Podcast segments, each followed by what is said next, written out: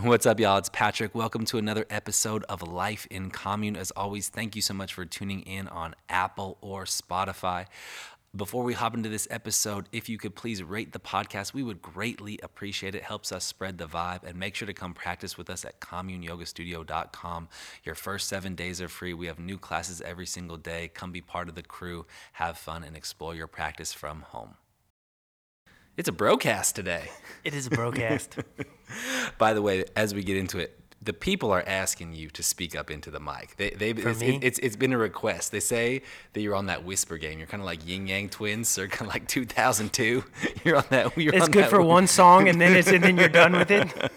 It's good That's for a- one podcast, and then then That's that's what people are saying. People are like, man, you and Carly, that you guys sound like so clear. And then Veterans. for, for whatever CJ Chubb was like, you guys turning down their mics. I was like, no, it's not D12. It's not my band. No, it. I I think it's when you start to get a little bit excited, you pull yourself away from the mic, Yeah. just naturally. You're, you're just kind of sit- you're finesse. I- you're, I don't sit in the pocket. You're in and out. Yeah, I'm, I'm in there. I'm, You sit in the pocket. I, there, I got no scramble in my game. I'm, I'm, I'm scrambling. here. I'm tossing it away. If I just sit in it, uh, you know, I could find an open receiver. You- You're looking for that avenue, avenue to sneak out.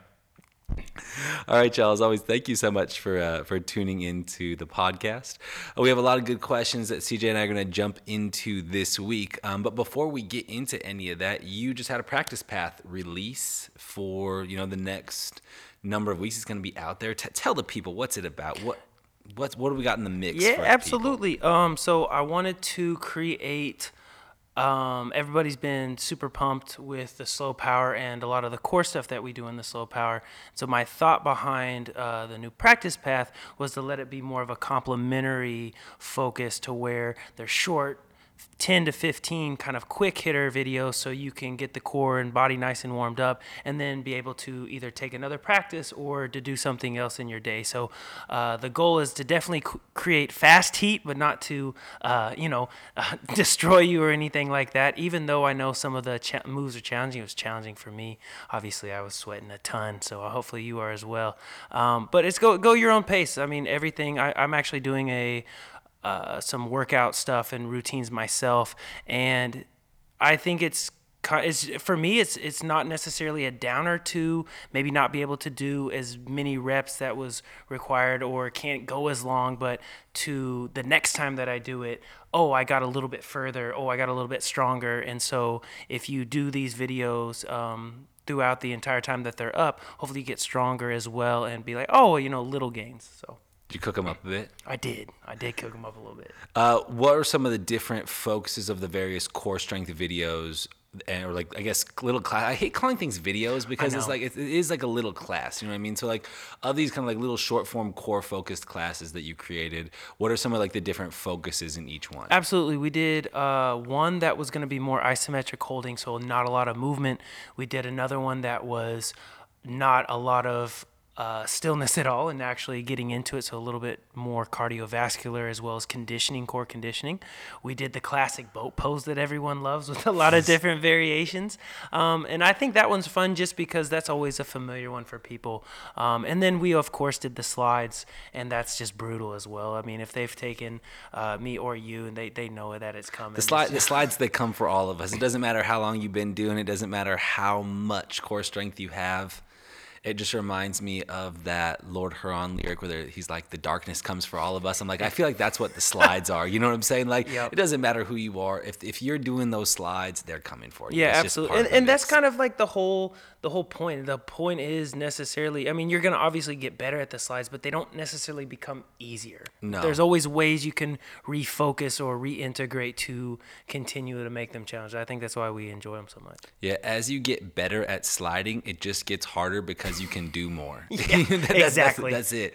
It's, it's just like running for time. You Mm-hmm. know what I'm saying? If you're running for distance, you can get better at just like, oh, I'm just gonna go five miles. You know what Mm-hmm. I'm saying? All of a sudden, or you- you're just you're just going. Like hey i'm just going to eventually go a longer distance. I'm not really trying to push the pace but eventually you'll get better. Whereas like if you're trying to run five miles for time like no matter what every single round out there if you're trying to push the the time it's always going to be hard. Absolutely, and that's kind of the the the goal with it as well is to to see your own progress because they're not that long. And so the the hope is that maybe you did it one day and it cooked you but then you've been doing things for you know a week or two and then it doesn't cook you as much. You're getting stronger. So i like that you're able to visually see some of the strength moves that you gain especially if you haven't really worked on the core or been uh, that type of I guess dialed in with the effort.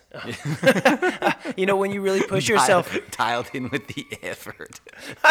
you know, when you really push yourself, it it, it is uh it, it's you know everyone hits that wall, and that's the kind of point of it is that you will hit a wall. I mean, I hit walls all the time, so I think that's how we continue to progress. So I think it's part of the reason that any of us show up in the first place, mm-hmm. right? Like you're, Absolutely. you're looking for something, like you're looking for an end range, and hopefully you get comfortable with whatever that end range is, and you decide if you want to progress or not. Mm-hmm. You know, I think there's, I think it's really good to.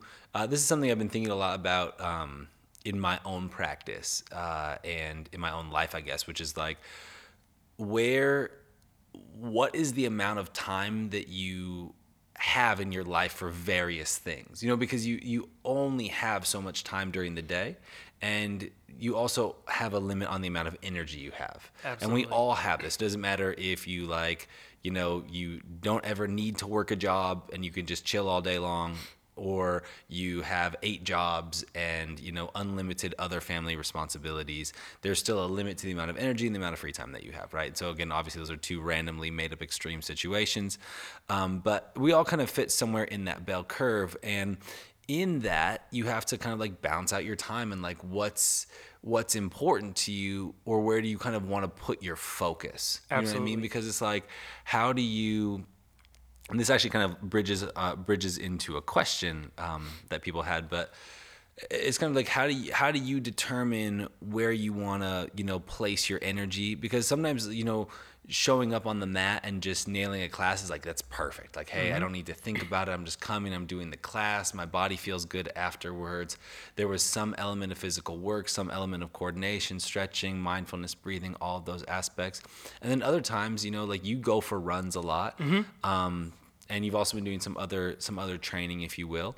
And uh, and it's good to have those things too but those they kind of play into a balance right mm-hmm. to absolutely. and and in a, a balance of also you know in a perfect world on a sunny day outside i would go for a long casual run or do different things and that's not always the case um, the more that things get busy or life stuff happens. And so sometimes that run changes from maybe a longer run to a shorter run or yeah. to sprints up this hill right next door to my house or maybe more of like a little bit of an interval body weight session it it changes to the amount of not just effort but how much time I want to spend exactly. because I think you can I'm starting to learn and, and you learn to be more efficient when you don't have the time. Totally. You're like, "Hey, I need to get this in. I feel good when I get this in, but maybe it doesn't look like what it used to anymore and being okay with that. Totally. I mean, I remember in like the pre Harvey days uh, when when we were living together mm-hmm. or also just when we when um, when you were here and we would come up from LA and we would hit like these three to four hour just like marathon like practice training sessions. And like my body was feeling good but i would just be wiped out afterwards. Yeah. like those realities don't really exist no i was i was i anymore. was teaching i was independent. I was just i could teach when i wanted to. Yeah. I, I, knew if you were in town i could be like hey i'm not teaching tonight. Yeah exactly and I, we can oh, and you had time to where when you were here I wasn't it was doing more anything. yeah exactly. Yeah, so was it was just it was just different ways to exactly. train and to where now we have our own little setup in the studio while yeah. people aren't here and try to get like gains in between and yeah. it's just learning to be more efficient with your time because there is only so many hours in the day and that all that stuff is super fun that we got to do but at the same time learning that like oh we could have probably hit two hours and being a little bit more efficient than the three or four hours. I mean, I'm not saying that we yeah. weren't do like we were always doing something, but that just there's just always something to do. There you know is. I'm saying that like if, if you're like, hey, as you get into the, some a lot of this body movement, yoga, these all these various practices. There's so many awesome things to explore. Um, but for us, I think there's always something to work on, mm-hmm. and especially because, for example, and uh, this is another question that'll come up later, and we can we can just answer this straight away. Do you have to be flexible to be a yoga teacher? I think we can both honestly say no. honestly say no.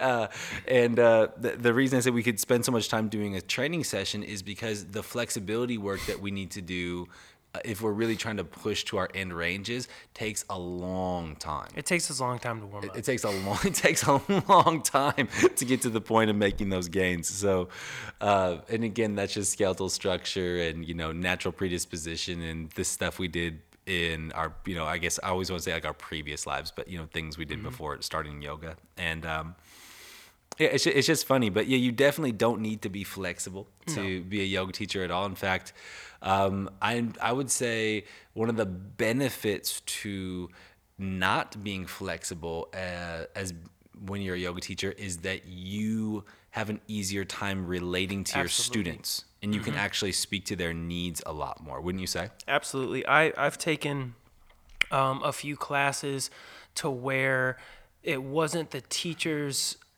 necessarily f- necessary fault or anything, but you could tell she was coming from a place of her own experience. Yeah. And it was As we all do. and it- exactly as we all do, and it was a very open experience for her. She it wasn't it was kind of unfamiliar territory for her to come into some of these poses and be like oh you guys are tight or oh you're not ready for that and so to whereas to whereas me it takes me quite a bit of time so most of my classes therefore Yeah. takes us a little bit of time to get going because that's how i open up so i think I think more than anything to be because there's nothing. I mean, I wish I was more flexible. So I, I- that's not a wrong or it's not bad to be flexible. I mean, but we're working on a range of motion. It just takes time. Exactly. But I think knowing where you're at in the process and being just uh, the more mature I find myself with my own practice is just me noticing, hey,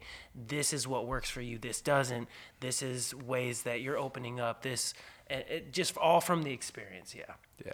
I do think that one of the best little pieces of advice that I could give you around this topic is to embrace yourself. And I think that goes for really all forms of teaching. Um, but when you are um, someone that's unflex, a bit less flexible, you're working on your flexibility, if you will.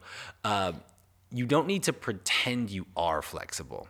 Do you know what I'm saying? I, th- I think that's something Like that teaching? Yeah, Like you don't yeah, have yeah, to like as a teacher, you don't need to like pretend that you know revolved half moon is an easy pose for you. You know what I'm saying? Like there's a lot going on there. If you're a little bit less flexible, that pose is going to look like warrior three with one of your hands on the Mm-hmm. floor. You know what I'm saying? For the most part, and th- there's nothing wrong with that. Like it's it's kind of about beginning to understand, you know, what is your limitation and actually learning to work with it as opposed to just kind of like throwing yourself against the wall and, and pretending that um, that it doesn't exist. Like I always like to uh, embrace the reality of my physical body and what it is capable of. It's, it's kind of like celebrating it, right? Like I celebrate what I can do and I celebrate what I currently can't do or, or what I'm working towards because that opens up a lot of avenues for me to actually be honest. Um, as a teacher as opposed to oh hey i'm just like saying like th- do lift your foot up this high because that's what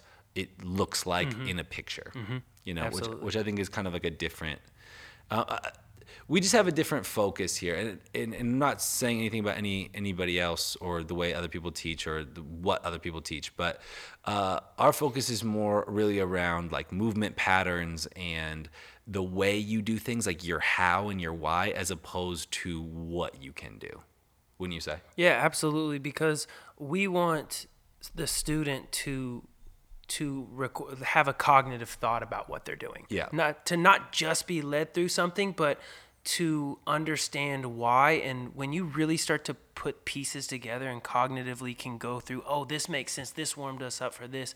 And you don't have to dissect it or be super nerdy about it. But when there's a natural progression, our bodies are more intuitive than we think. And I think that when we're allowing ourselves to create this space in ways that work for every single person because it's all a coming back to what works for you and learning to know your body and no one knows it better than you. And so when you're able to start to really dive into what do i need you can take the pieces and actually use them even if you don't fit the frame, you can know where, oh, hey, I know where I'm at, or I can know how to get into some of these positions. Totally. And you can really see how I think one of our biggest aims with the asana or the movement side of things, the transitional side of things, is like beginning to understand how your puzzle pieces come together in a variety of different ways and what pieces fit into other situations, right? So you can begin to like, oh, I now understand how my wide leg forward fold relates to my half moon. I now can see how there would be a limitation there, right? And and that, that and that's or not or I can't think of the word that's opposite of a limitation in this moment. but like their availability, right? So there's like oh and now I can see like how my pigeon pose uh, relates to my warrior two or relates to my you know backbending right? There's all these little pieces that are constantly coming together, which is cool. How has your practice changed since we've been on camera? Uh, I would say that most of my actual yoga practice would be when I'm either on camera or off camera. If I'm talking strictly asana. Yeah, If. I'm practicing, I'm usually if because we're also having to move and teach. So even though it's not necessarily focused on me, we're still moving and teaching too. We're still having to showcase. And you stuff. can you can see you you're in there. You're watching the vids. I'm sweating We're we're, we're sweating. We're getting it. I, I don't really know how to not go. Yeah. Do you know what I mean? Like if I mean, I'd say every uh, it, it it's not that it's nec- I mean the the format's changed a little bit, but the practice hasn't necessarily changed. Yeah. Um, or the consistency of it because I I've always been someone who am re especially the older I get into my practice recalibrating all right what do i need now like I I remember you had a I can't remember the exact number, but a specific number of weeks to where you would try something, give it Yeah. a go, and then continue through to move through it.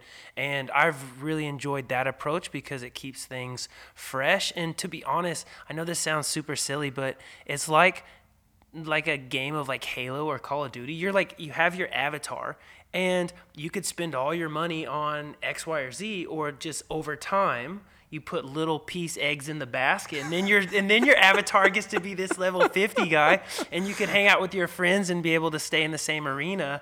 But my avatar was never that good. I was not good. I loved playing it, but I was just so bad. I was always like the guy who got the least amount of like, you know, the ratio or Yeah. whatever.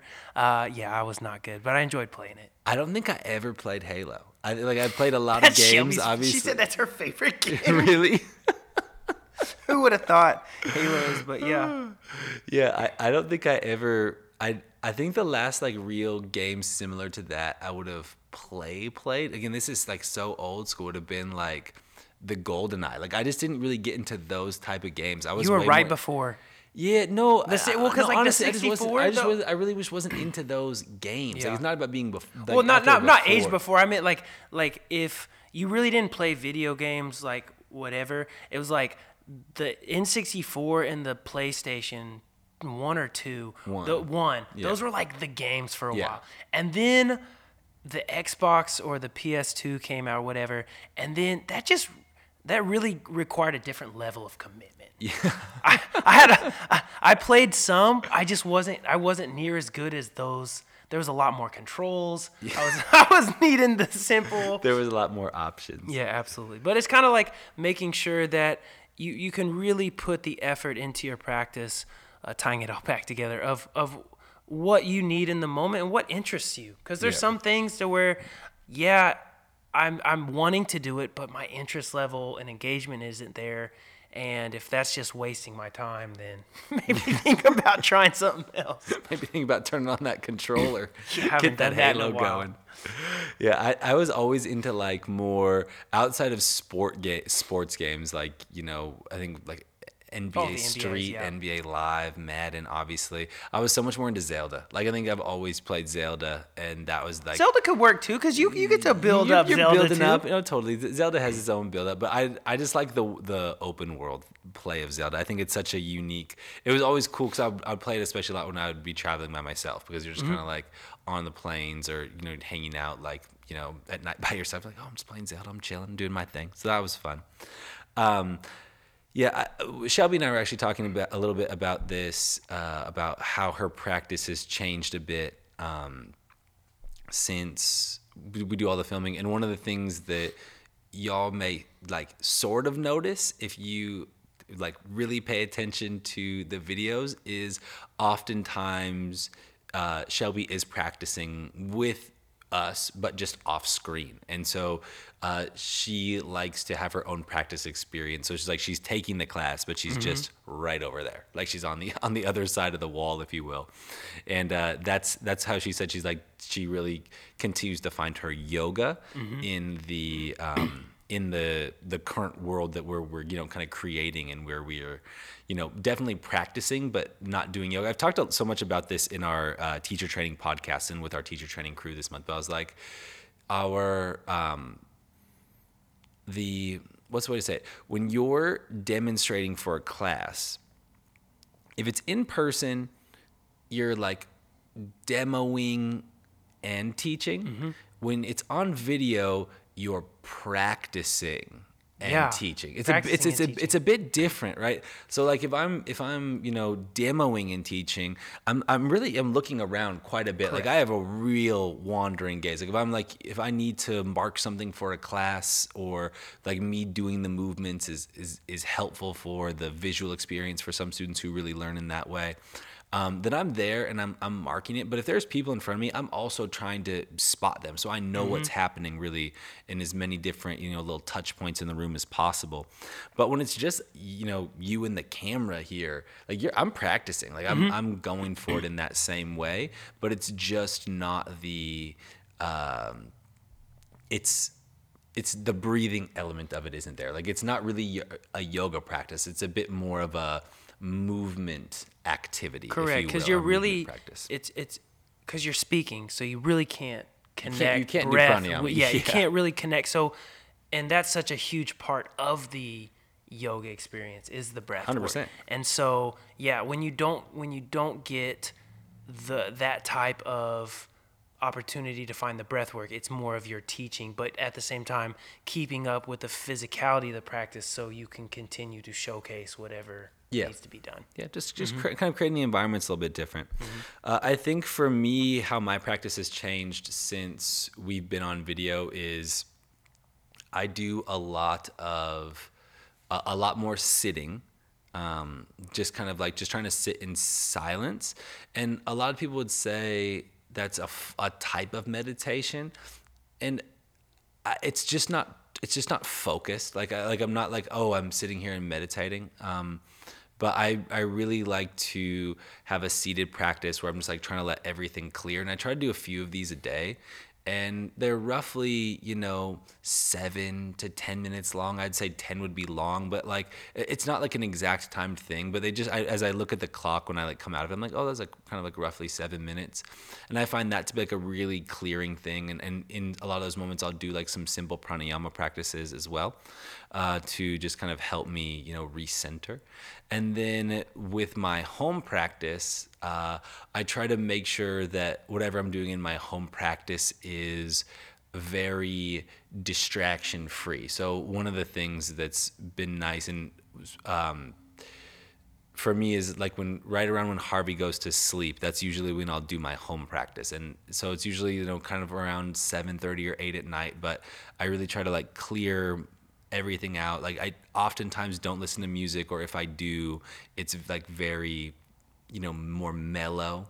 Um, and I just try to like just more of like a lo-fi beat, like a random lo-fi playlist where I'm not really trying to be attached to any of the the music side of it, and just tr- just trying to like feel my body, I guess, as I move through space, and that's been really helpful um, because I don't really have a direction. I just try to let things come up and just kind of see how they play. And- absolutely those are the best yeah, they're the best, and I, it just feel it's it's like hey, I'll like start somewhere. Some days I like start somewhere, you know, passive, like just like I'm not really into it.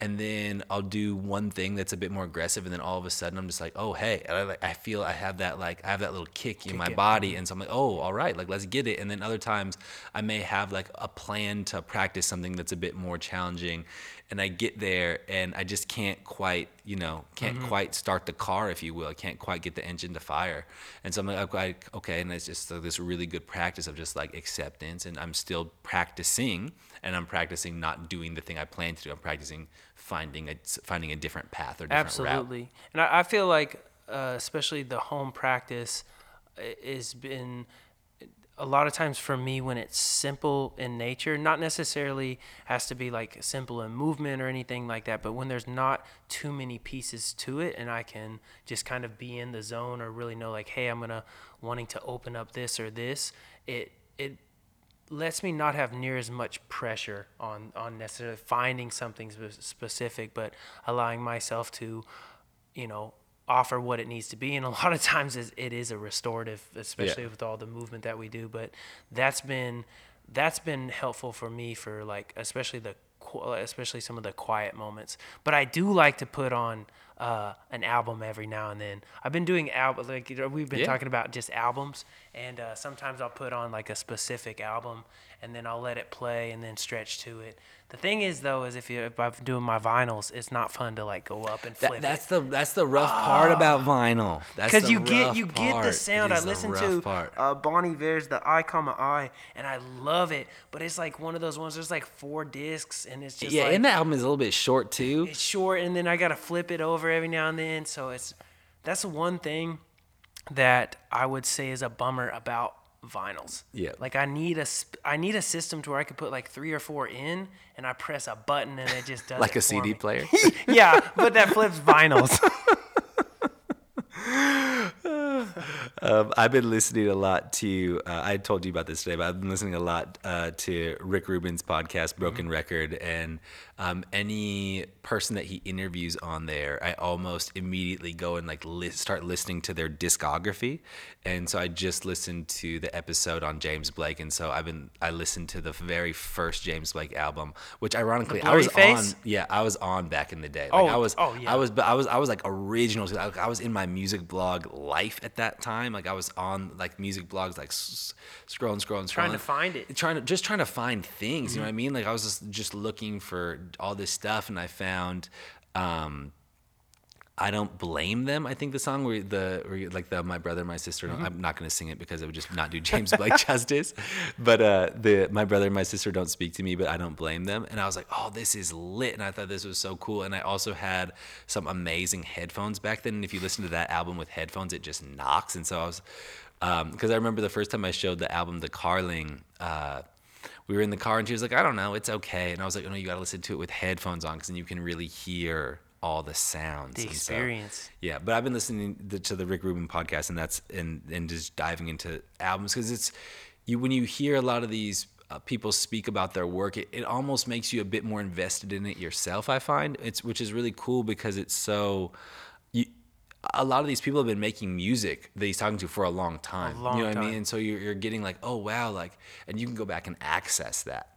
You know what I mean? Like even even when we when we drop some of these uh, March 2020 hitters on you guys, and you know if we bring back some throwbacks, you know with the old cameras and everything, you guys will get a, a good gist of you know just some old classes we were teaching, you know here, and and it's it's cool to to see how things shift and how things stay the same. Absolutely. You know, and, and how there's always an evolution to that creative process. I find.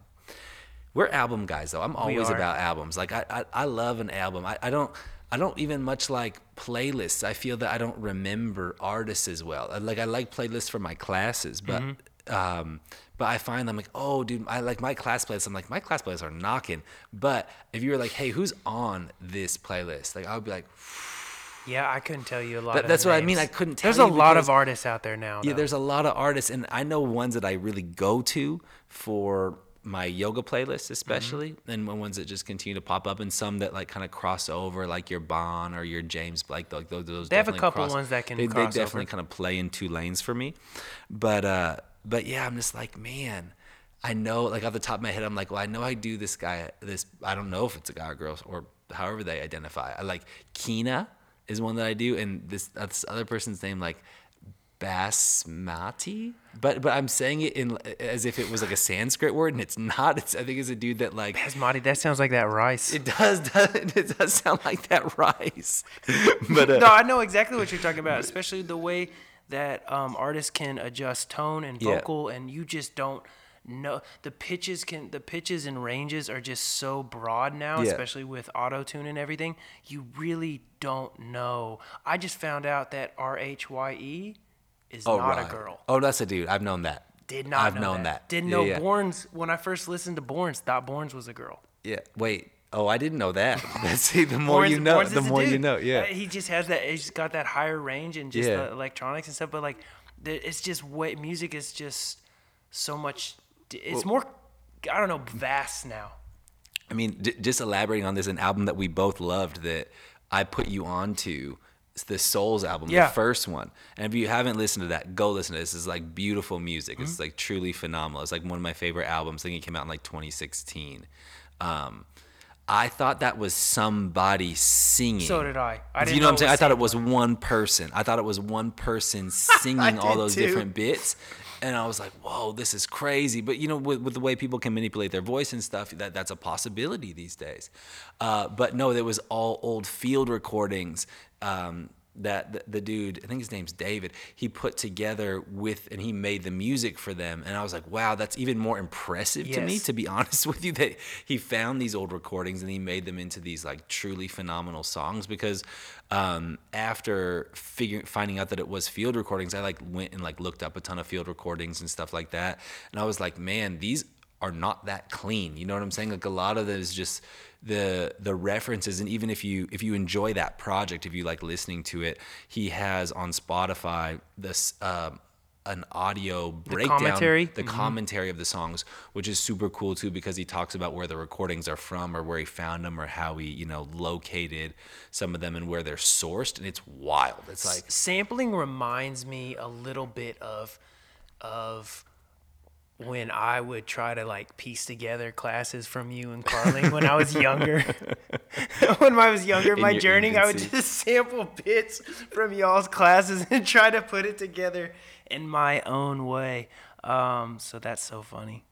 Yeah, it, it is one of the really funny things about um, sampling too is I was um, I was listening to this this guy named Kenny Beats talk, and he's a producer, and uh, he he was saying, and I happened to be on Twitter this day, and Twitter's the worst place, but you know sometimes you go on there for a little touch of the news and a little touch of I don't know whatever the heck people are writing about, just some wildness, Wildness. and uh, and uh, I was on there and like the producer Timbaland was trending and people were like, "Oh, Timbaland's exposed because he samples all of these all this stuff."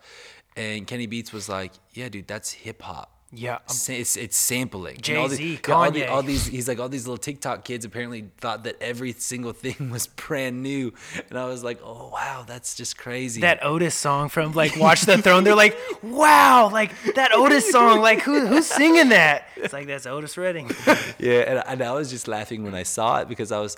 It, it rem- reminded me of this one Mase lyric where he's, uh, which I actually don't. I think Puff may say it in one of the, the original, um, you know, Puffy and Mase days, where he's like, "We take hits from the '80s, but we make them sound so crazy," and it's like he's saying they're sampling. He's Yeah. like, he's like, he's like wholly say that, like, "Hey, this is a sample." I mean, like, you know, Kanye's whole career is a sample, like one after the next, and it's.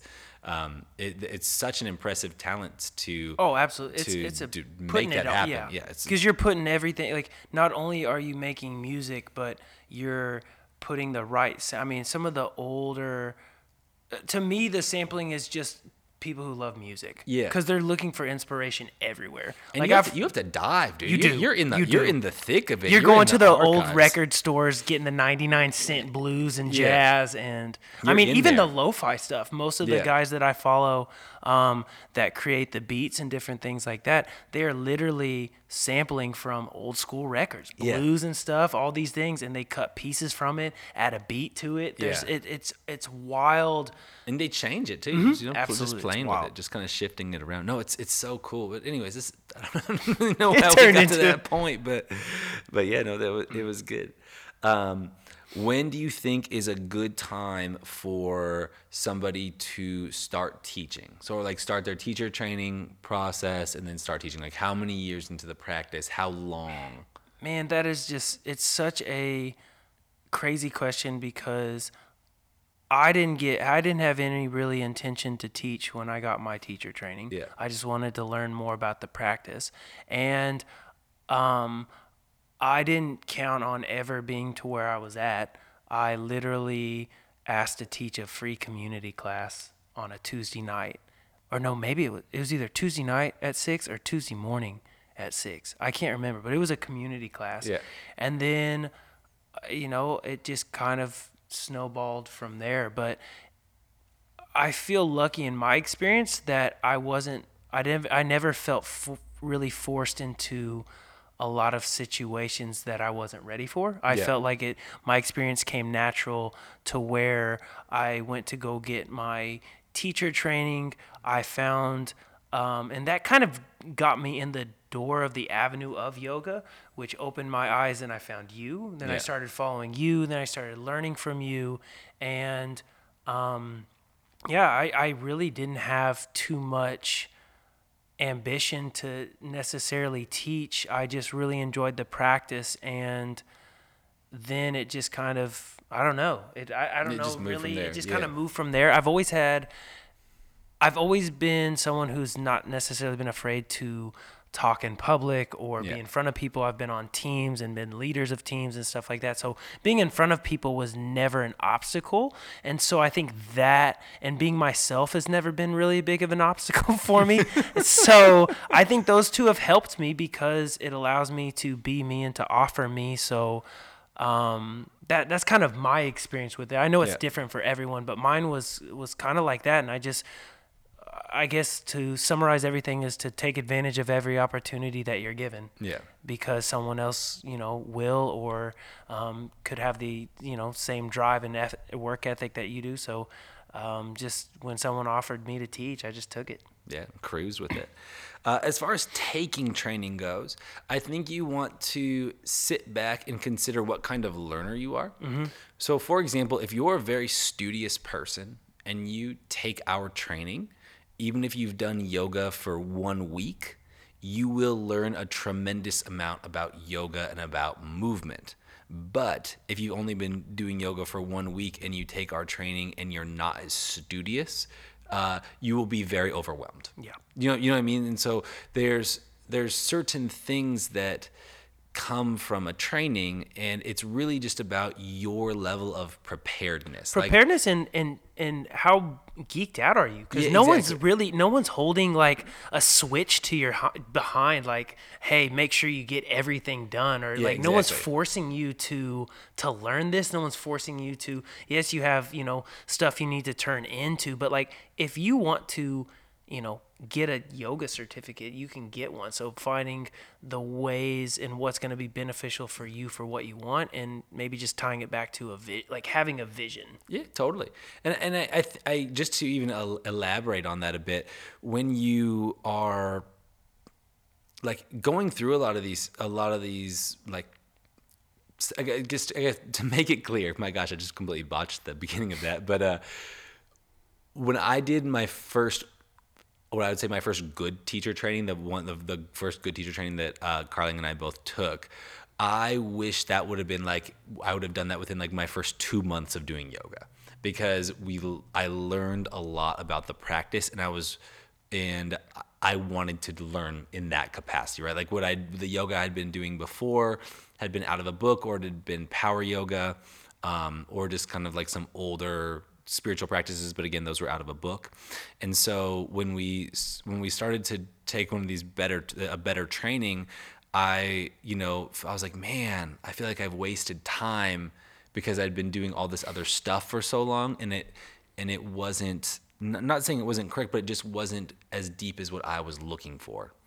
And so you kind of find you know where where you want to be you know you know what i mean? I, I, guess that's you know kind of the moral of the story is like if you're in a training and you feel overwhelmed like is it overwhelmed in a good way? Because that that first good training that i took and i'd already taken a training before that i felt overwhelmed but i was like oh this is good. I'm learning from this experience. You know, and sometimes you can be in a situation where you're overwhelmed and it's not a good experience. Like if I was to play in an NBA basketball game right now, I would feel overwhelmed and lost and would not be helping the cause of anybody winning the game. You know what I'm saying? Like like if you were just to get thrown in mm-hmm. at, at, quarterback mm-hmm. for the Tampa Bay Buccaneers, your Super Bowl team. Not right? not Winston Tampa because I could throw a couple picks. but if, but if all of a sudden yeah. they're like, hey tomorrow you're playing. Yeah. Do you know Oof. what I mean? Yeah. Oof. Like there's yeah. there's no you're not gonna get better. No, you, I, you know I had an experience playing high school football where I was a sophomore and coach put me in at linebacker because we had a couple um, players hurt and I was overwhelmed in experience yeah. and I got hit harder. That that was one of the games I, I got hit so hard of playing. Like keep in mind linebacker, so I'm supposed to be doing the delivering. I'm just this little sophomore playing varsity guy. I'll never forget that guy. He eventually played on at OU. Just ran me over like second play of the game, and he knew he was probably gonna do that the rest of the game. so that's exactly how I felt. you know, I, I just think it's so. I think that's a perfect example because it's so situational. Like, you could be perfectly ready to take a teacher training one month into practicing yoga. You could also be perfectly ready to take a teacher training three years into practicing yoga and not a day sooner. Mm-hmm. You know what I'm saying? So there's, it, it's very personal, and I think the same thing goes with teaching. Like do you like stepping out and teaching in front of people like are you are is that your interest or is that something that you you personally need to kind of build up and build through like i knew I knew just tying it back to your saying like having a vision to go for it. I knew what I wanted to do with it. You know what I'm saying? And so everything, even though it was overwhelming at times and challenging and um, you know, had to you know break through a lot of different you know mental areas and physical and spiritual areas as well. I knew I knew the path I was walking and or the path I wanted to walk at least, and so it um, it opened i was open to continue to put myself in the situation again and again and again and i was ready for it but if it's if you're unsure with your aim then your motivation to go out there and do it isn't going to be as high and then you may start to dread the experience as opposed to be able to enhance it or enjoy it you know what i mean so I agree. super similar to the you playing quarterback for the tampa bay buccaneers right now like would you be a scared as shit to have to learn a, a playbook. B scared as shit to have to that D line, that D line, that yeah. D line, that six, blitz, six monsters. You, you, know what I mean? Like like whatever it is, like there, there's certain things that that um you know you played football at a high level, and it still it doesn't. It, it's it's nothing about your ability. It's just like, hey, that's clearly not your vision. Is to do that. You're not prepared for no, that. No, not a prepared. You know, and so there's a there's a there's a reality to that. Um, right when you lose focus or ha- or having a hard couple days making it to your mat what is something that you would recommend to people um the days that i have trouble making it onto my mat in just a physical way um, or even if it's a mental block, I just like uh, I try to find something else movement based to do. Yeah. Like I try to find something else movement based to do, and also not putting any type of pressure on what that coming to the mat experience is. If it's coming to sit down for seven minutes and taking some breaths uh, in silence, if it's finding a few light stretches, if it's doing a couple sun A's, I, I think so many times we get into the mindset of, oh, I didn't do an hour class, so I so it's a it's a waste, or I didn't do this, or I didn't do the whole thing. To where sometimes it's life happens and you don't have the time to do this or you're tired for this so utilize the time that you have and i i always feel better after moving so that's something that keeps me going is I, I just feel better mentally emotionally spiritually physically when i have some sort of movement in my body than when i don't. I feel exactly the same way. Uh, my biggest recommendation here is get yourself an easy win And I mm-hmm. think that so often when you've fallen off of a focus or fallen off track, people want to get that big win to come back. It's like, mm-hmm. hey, we need to get that big. I have win. to Like, do we- hour classes every day like, five I- I days need, a week. I need to get that big win, and so I think that really puts people off from even starting again because because getting a big win, you're like, oh, I need to get that, but then You're not going to hit a home run every time. yeah, it's, it, there's a real, it's a real obstacle to it. You know what I'm saying? It, it's exactly. If we're making so many funny sports references, probably because the girls aren't here today. But That's uh, exactly why.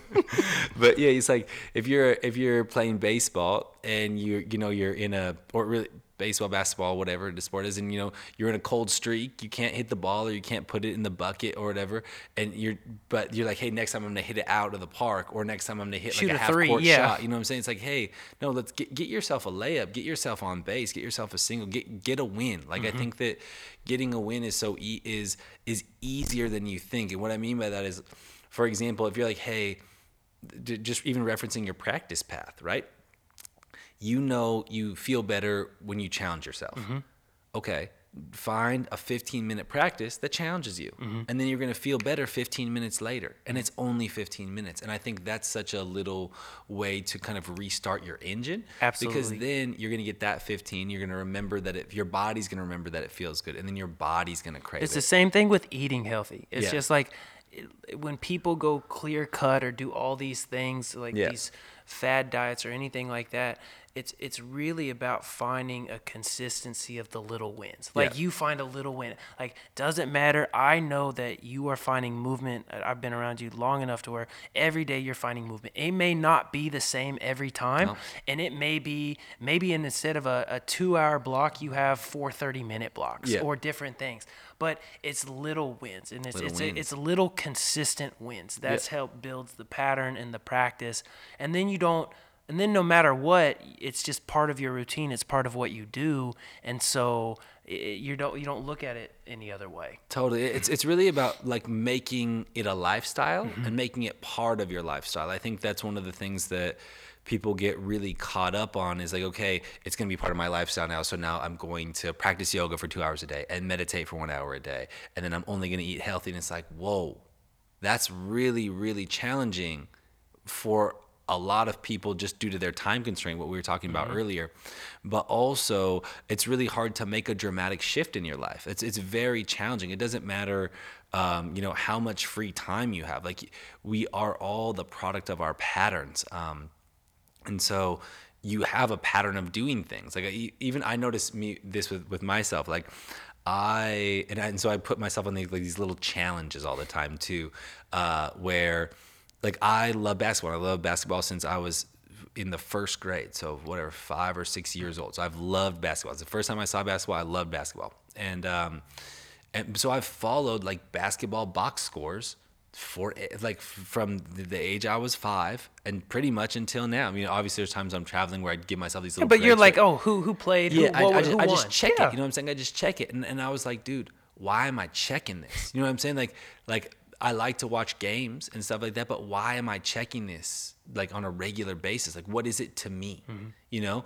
And when you begin to, and, and so I, I do my these little challenges where like, oh, I'm just not gonna look at that. Like, I'll delete the app from my phone for a few weeks, or I'll just like not look at like any scores or anything if I happen to have some free time and a game's on. Maybe I toss it on, but I'm like, I'm just not following it right now. You know, I'm just giving it, giving that a, a, a good amount of space, and so then all of a sudden, I've cut out more time for me to do something else. Absolutely. You know what I'm saying? And so that then puts, um, and so, but that pattern again, coming back to it, is is hard to. You're like, I have to actively delete that from my phone, and then actively remember to not check those types of things when I'm, you know, on the internet or whatever. And so when you're thinking about making, uh, getting back into your practice, like you were in a good streak, and then you had family over, or you had a little injury, or for whatever reason you just lost motivation. It happens to all of us, right? It's, it's always part of the process. Like you want to embrace that these things are going to happen, um, but then you want to begin to build the tools to work through them and work around them, and so you can keep having these things that are good for you to be part of your life. So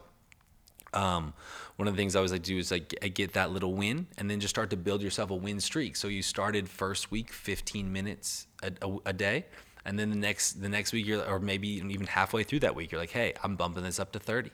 I'm cutting out 30 minutes for myself, and you can just kind of build from there. Exactly, and and and I think the biggest thing is too if the end like it's not the end of the world if your schedule gets bumped or you don't get to necessarily do exactly what you want. Like there's a lot of times where you have this mindset to where oh I'm going to do this and then life happens. Well, at least what's helped me is that again going back to that lifestyle if it's if it's something that to where maybe it's like oh if I'm not doing this in this physical manner then but I do have time for this again going back and just taking those wins Yeah. I also think it's really important to acknowledge that success doesn't have, um, you know, one picture. Like success, doesn't look one way. And you may think, oh, a successful day of movement means this much time, or this I feel this tired, or this much much exertion. Like that, that that's not true. Like you're finding what you want to do is find the balance of what it means to you and and move that into you know what it means to you and the amount of time you have to to organize that. Because like maybe it means five hours of your every day to you but you only have two. So you have to you know mix and match and do these things on this day and these things on that day. And uh, that gives you a bit more of a perspective on you know what you need. And then also if it really is important to you then you can begin to look at your time and say hey I, I do like to have three, four hours to do this every single day. Again, these are like Extra- potentially ex- absurd examples, but numbers are numbers when we're talking, right? Um, and so you're like, okay, what can I do to carve out more time to do this thing? You know, what what can I do to make sure I can get a full practice in every single day? What can I do to make sure that I have the proper um, organization in my day to to make these things happen? Because it it's challenging to organize yourself all the time, but it is also something that is available to you. Absolutely. And it goes back to just that vision that you set for yourself and when you write things down because uh, I, I truly do things really think that things just kind of perish when there's not a vision for Totally. what you're doing and so finding finding things that you enjoy doing and, and honestly not beating yourself up if if things don't happen the way they need to and that's it's not the end of the world and you shouldn't just feel like oh I have to quit now because I Yeah. didn't do what I needed to do or wanted to do on this particular day. Totally. I mean, you define what your movement practice is. You define what success in your movement practice is because it's only as important as it is to you. And the way you interact with the world and the way you interact with others. It, it, like, honestly, really tapping into that, I think, is so crucial because um, th- these are th- this is health and wellness. This isn't like physical performance for a great test or a big game or a competition. You know, mm-hmm. there's not there's not a, a race that we run on the 31st of every month and we're just you know seeing who did a better time. This is mm-hmm. about like your you know physical wellness, mental, spiritual wellness, and finding out what that path looks like for you and how it makes sense for you is, is so personal. And so you have to really acknowledge that on your on the journey and begin to pick up as many tools as you possibly can in your toolbox so that you know oh hey when when I'm getting a little tired of this well okay I'm going to switch my my direction to this. You know what I mean? It's it's part of the reason um, you know, th- like for example, for coming online, like why do we have uh, why do we have a full team of people? Because we know y- y'all don't just want to take just one of us all the time. You want to take CJ for a little bit, and then you're gonna want to take Shelby for a little bit. And you want to take E for a little bit, and then you want to take my mom for a bit, and then you're like, you know what? Maybe I will jump on and take some PB and some C here and there, you know. But it's it's always it's mm-hmm. always a balance, right? And then so it, it- it's good to ebb and flow between different perspectives because it only opens up um, your windows even more to let fresh air in and to and to keep things new and invigorated for you. Absolutely, and it, it takes so much pressure off of it um, in the uh, the same way. So I, I think that when there's not a lot of pressure on it, it just makes it more enjoyable. Yeah. All right, we got two asana questions, and we're going to wrap it up after these. So, um, what is your wrist care routine? What's what's something you like to focus on for your wrist care? What is like some things that you do on a regular basis that you find to be really helpful? Well, if you are familiar with the handstand class, uh, especially a little bit back in the day, we had this uh, wrist routine that we would do all the time, uh, warming up the forearms, a lot of uh, things with the palms down, different variations of the hands. And to be honest, like for me, uh, after a little bit of that, just being upside down, I start to kind of warm up the wrist Yeah. and different things like that. And um, uh, I, I, I but I do it. I do it anytime I'm on my hands or I'm gonna be on my hands. I do a wrist routine. Yep. No, I, I definitely do too. So I think that there's a few things that you can can consider for your wrist. For one, you need to definitely take care of them if you're doing a yoga practice or a movement based practice because your hands touch the floor all the time. Um, and we were actually talking about this today. Two things that you can do that are not specifically related to yoga, but I think are actually very very beneficial. For one, hanging on rings, hanging on a pull-up bar, hanging on a door frame, hang, door frame, hanging on a ledge, um, as long as there's you know ground below you. Exactly. um, uh, is really important because it's just going to traction out the wrist. The other thing that I think is really good um, is carrying things in your hands. So like uh, it's called a farmer's carry, but you know when you're carrying groceries up from your car, like get enough groceries to have two bags, and then you got the bags in both hands. You're carrying that around. That was me yesterday walking from QFC. I had two, like two bags in one hand and then like toilet paper in my other. Yeah. But like every like street, I had to switch. Yeah. And I just remember there's an old man watering his yard and he was just looking at me and he gave me one of them head tilts up. And he's He's just like, like, "Oh, son, yeah. He's you." like, I get it. Keep going, son. but it's like He I was probably wanted to hit you with one of those was back in my day stories. Right. Exactly. but it's like like he was saying, like you get the hang, but it you're just super active in everywhere else. So I just carrying those groceries. um, one of the uh, I, one of the biggest health benefits that I've received from uh, having Harvey, and while she's a true joy, the the lack of rest that we get since uh, since she came into reality is is something to definitely is challenging. You have to work through it, but again, that's any you know newer newer baby into this world, and they're new here, so you always got to give them space. But I carry her a ton and the amount of like subtle strength gain and stability I find in like my shoulders and my elbows and my wrists just since we've had Harvey is tremendous. But it's because I carry her in all these weird positions for like stretches of the day, and that, that's been that way since she was born. So um, it, there's little things that do wonders for offsetting all the pushing that we do.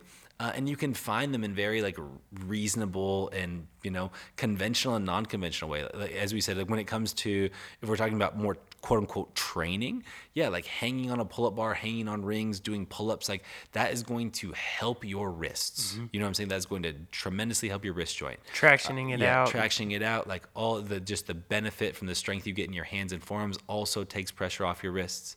Uh, doing cars, both both wrists, elbows, and shoulders is really helpful. Uh, Carling has the video for that on Coming Online. If you want to check that out, it's the upper body cars video.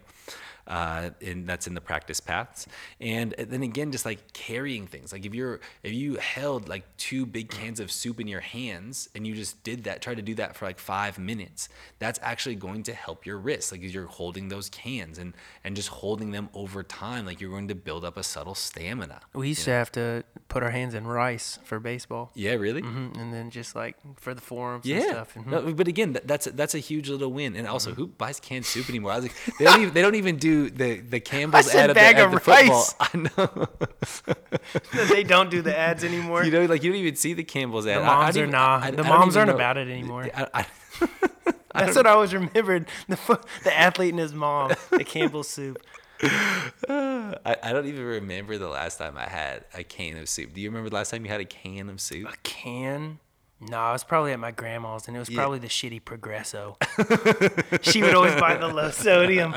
I love you though, memes, but like, nah. I just can't remember. It, definitely was in college sometime. Like I, I, could, I could remember. Mm-hmm. I've had ramen a lot more than I had soup though. Really, I think I would get the soup because it was like 129 or something like that, and oh, this is so it's so bad. Eat healthy, y'all. It's Yeah. just it's better for you. But yeah, I just remember like 129. I'm like, you know what? I can I can get. Get- Sometimes they'd have a 10 for 10. I'd be like, hey, that's a little win. Oh, dude, you gotta get them when you can. I've, I know exactly what you're talking about. Um, but yeah, get, coming back to some of those non-conventional stuff, like those farmers carries, like again, you can put anything from like a kettlebell in your hands to you know some actual Water jugs, weights, water jugs. Like there's so many different things you can do to offset it, and you will be shocked at the difference that it makes. Like it's Mm-hmm. it's tremendous and it's just building strength in a different way and, and you may be having wrist problems because you're not used to using your hands in relationship to the floor like one of the things I notice with so many people when they first start coming to practice with us is their hands are almost dormant. Like they're in their pose, but their hand is doing nothing. Yeah. And one of the things that we And we're on our hands yeah, quite a we're on bit. our hands quite a bit. But one of the things we talk about all the time is like, hey, your hand, you want that to be like when you're sprinting. You know, if, if I'm using like downward facing dog, you're not your, hands are on the floor but you're not requiring anything of them if you're in plank if you're in push-up if you're in an arm bounce if you're in a handstand you are in a position where you are requiring something of your hands and you need to them to grip the floor like you need to be pulling the gravity up into It'd be like energy up into standing and bouncing on just your like heels. Yeah, be trying not using your toes. your Yeah, not Yeah. use your toes at all. Yeah, but this, it- like again, if you're if you're doing an active position with your hands on the floor and you're not you like you're you know your hands are are inactive, you need to turn turn that on. You need to find it like gripping the floor really will really change the pressure in your wrist because you won't feel the weight going down. Instead, you'll feel that you're lifting up, and that is a big big game changer.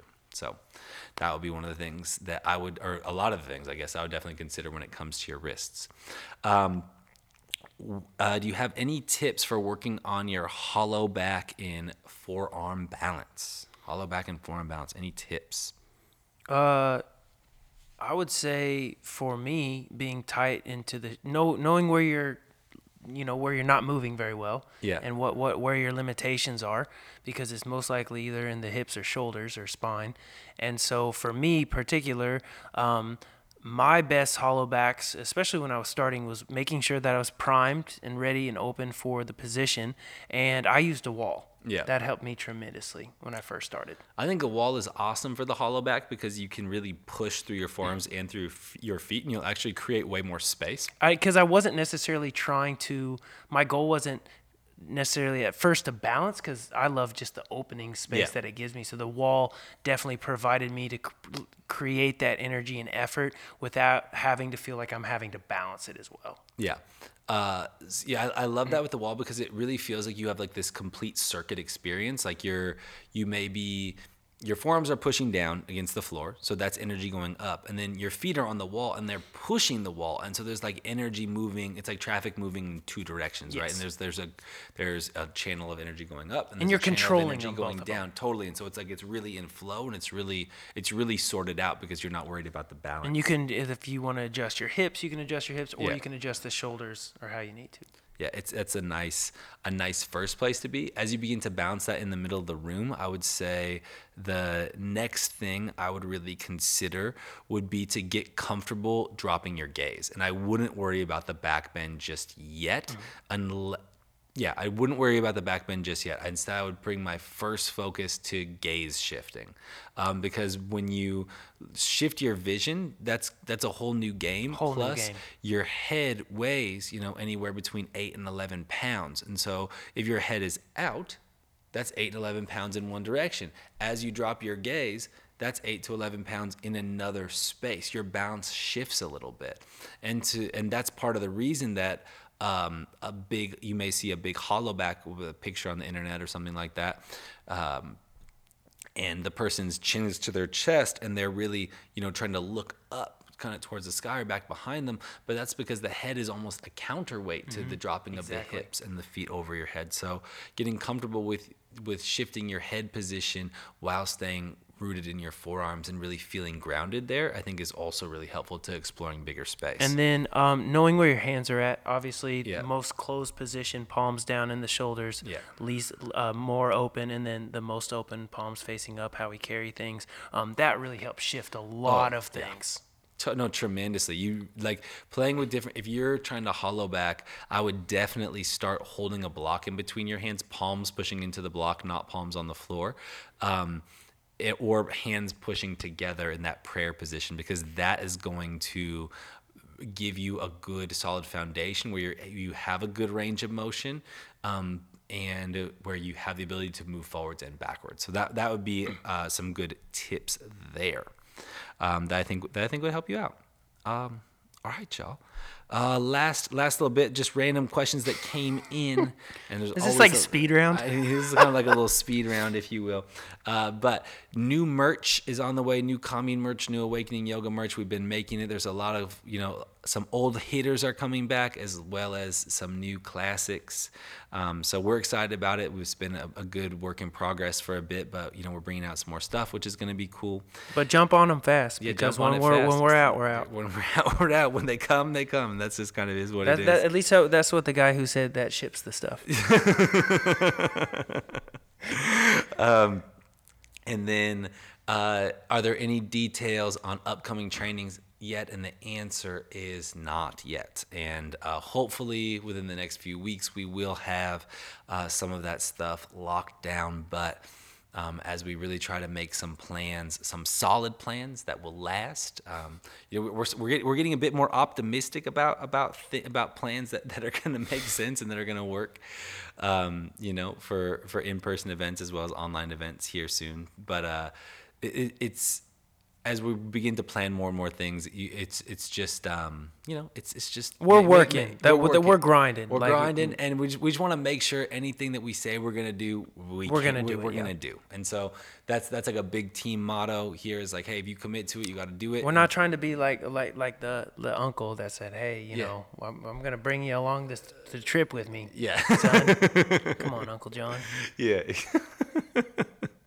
exactly um, but I, I- I definitely am working on uh, we're definitely are working on training stuff and we're also looking at future workshop dates both for here in seattle and um, in in places across the world for 2022 know you're pumped. so oh, i'm bummed about it but i'm happy that, that, that I, I do believe that there's a good path ahead We got light at the end of the tunnel. we got light at the end of the tunnel and uh, yeah as we um as we you know keep progressing we'll of course keep you all in the loop keep you all in the mix with us. Thank you all so much for listening and uh we look forward to chatting with you again in the future.